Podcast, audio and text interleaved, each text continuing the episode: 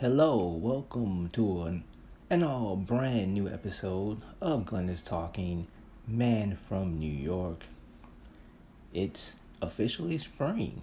We've sprung forward into spring. Uh, you know, the equinox, the earth did this rotation thing, so we're, we're in spring now, thankfully. Thank God, right? Uh, even though, you know, still March, so, you know, some bad weather can still sneak up on us but with everything going on, we got to take our victories when we can, right? We got to celebrate as much as we can. But everything that's going on in the world with uh, war and conflict and inflation, gas prices. Oh, oh by the way, there's a, a global pandemic taking place.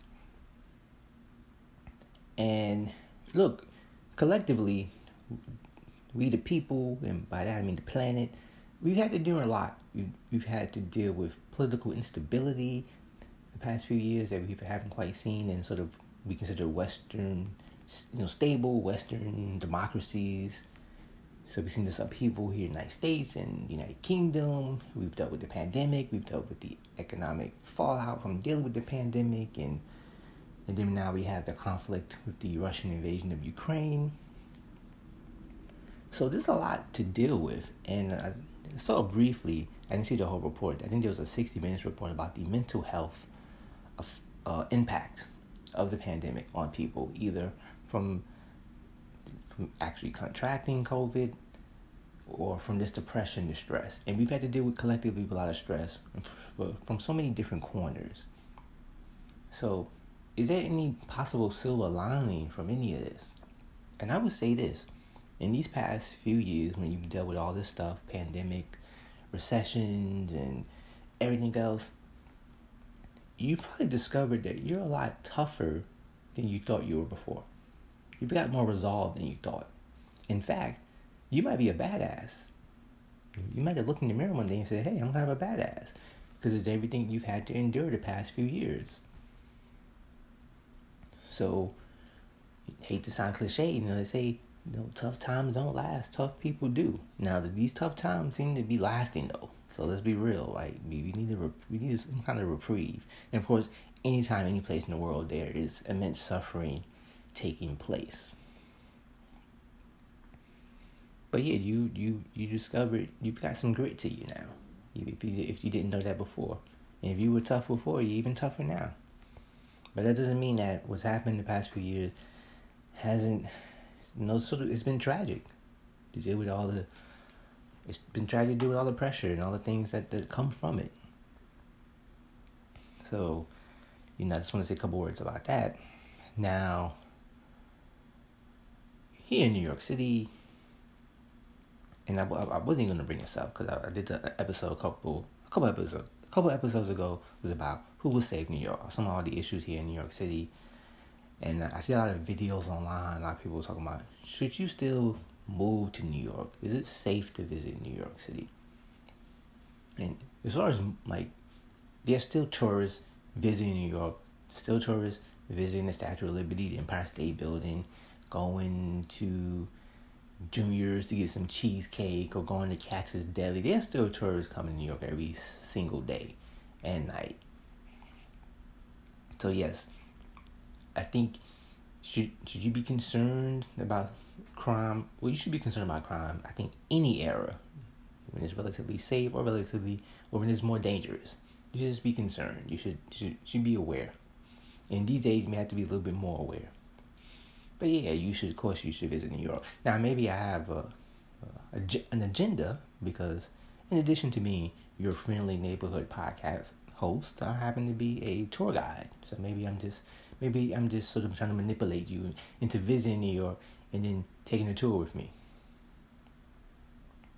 Now, should you move to New York?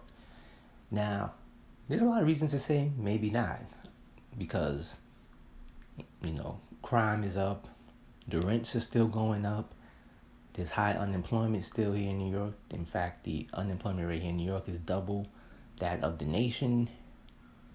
Rental inventory is low, so the rents are up, but it's not that many apartments. So there's a lot of reasons on paper to say not to move to New York City. But if it's in your heart to move to New York, if you're willing to do it, then you should do it. And especially this, if you're an artist, a writer, poet, musician, visual artist, painter, sculptor, whatever you whatever you do, this is probably the time to move to New York, even though it would be very difficult to survive. It's always been difficult for artists to survive, but especially uh, the past couple decades. This, this isn't like the 60s and 70s where you just pay dirt cheap rent for a loft and you work part time as a waitress or a bartender and you still work in your art. So those days are long gone.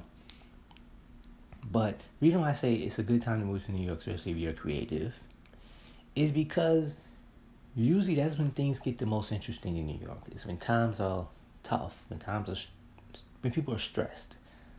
Uh, that's the environment that creates uh, long-lasting culture.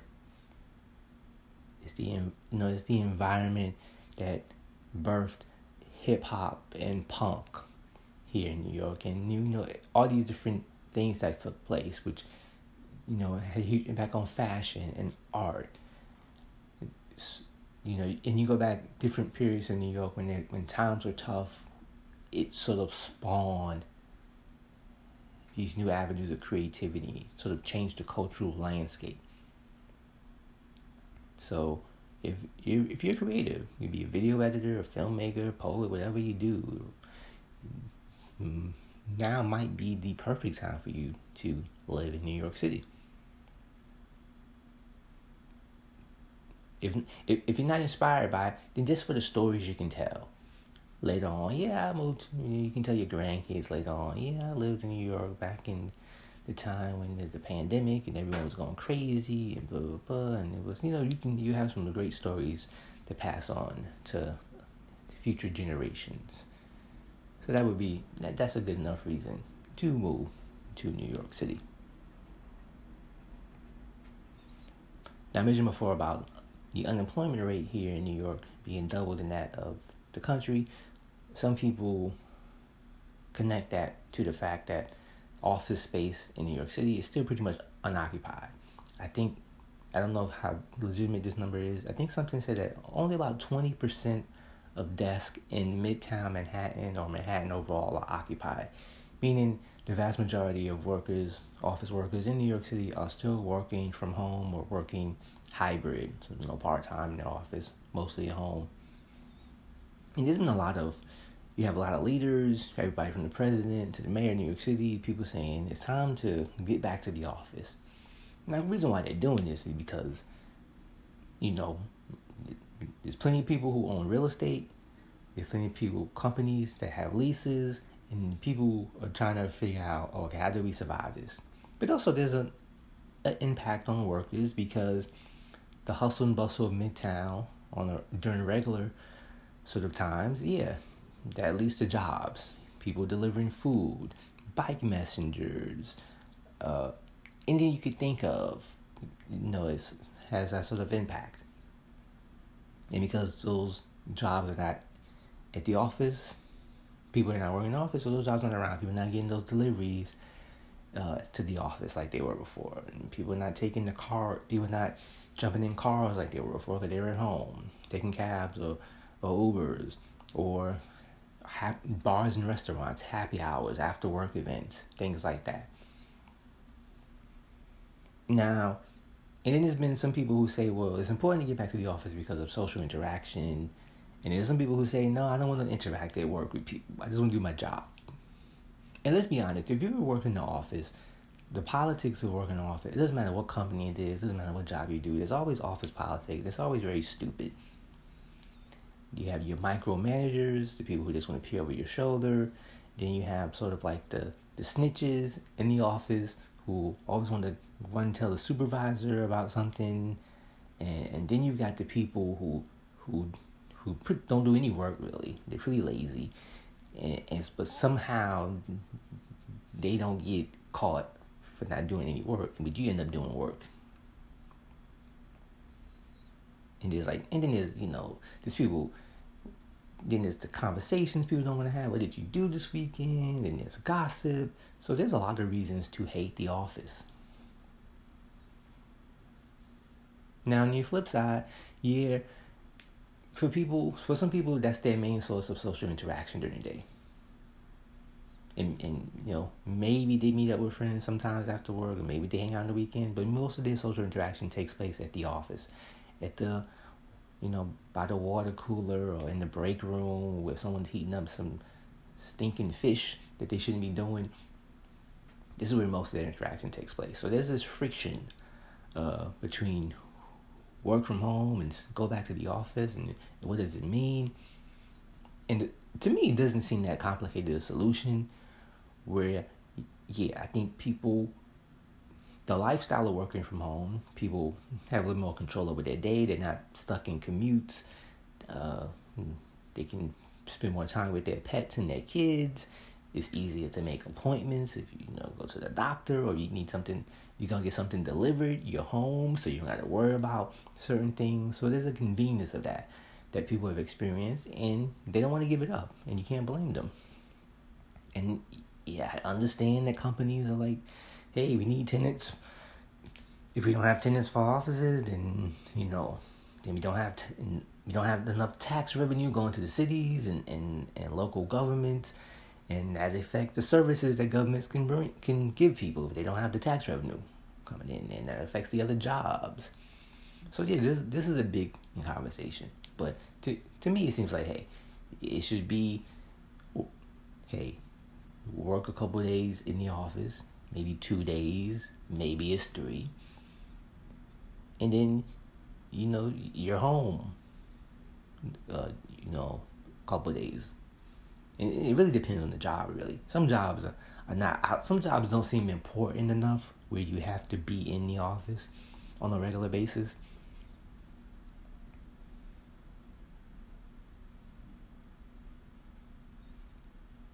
And some jobs, yeah, it probably does help to have people see each other face to face more often. That's not, you know, Zoom.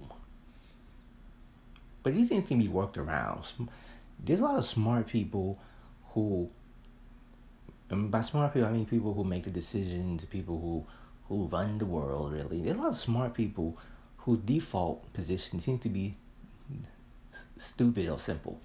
Meaning let's do the easy thing. So it's very easy to say, okay, that's enough work from home. Everybody back to the office. Instead of saying, okay, how do we make our employees happy? How do we still make sure that city centers are still are busy, where that you know people still have jobs that sort of are produced from that. There are smart ways to do this, and this seems a lot of simple, simple nonsense that you hear. Let everyone just go back to the office, and if and we and we're still in the global pandemic, so there's there's another reason why people might not want to go to the office. They are, they don't want to they want to decrease their chances of not getting sick. So they going to the office every day would increase their chances especially when you have a lot of places where a lot of standards, a lot of guidelines are not not required anymore. We also mentioned the commutes, people who is taking them, you know, combined maybe three hours, maybe even more, to go back and forth from home to work. There's a lot. That's a lot of time that could be spent doing something productive. That's a lot of time that also could be spent doing nothing. And sometimes doing nothing is the most productive thing you can do. That seems sort of counterintuitive to, to what some people might think, but sometimes doing nothing is the best thing to do.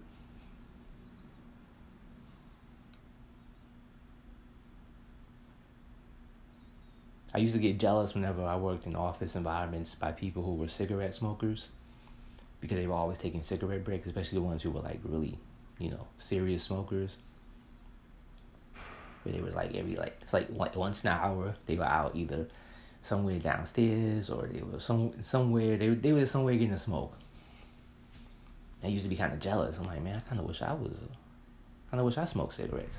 I had a reason uh, to leave once an hour for like 15 minutes and not see anyone or talk to anyone. So we need we need employers and leaders to admit that office environments can be not only negative, they can be toxic, and they can be counterproductive to the actual work that needs to be done. And and companies need to figure this out. So these blanket statements.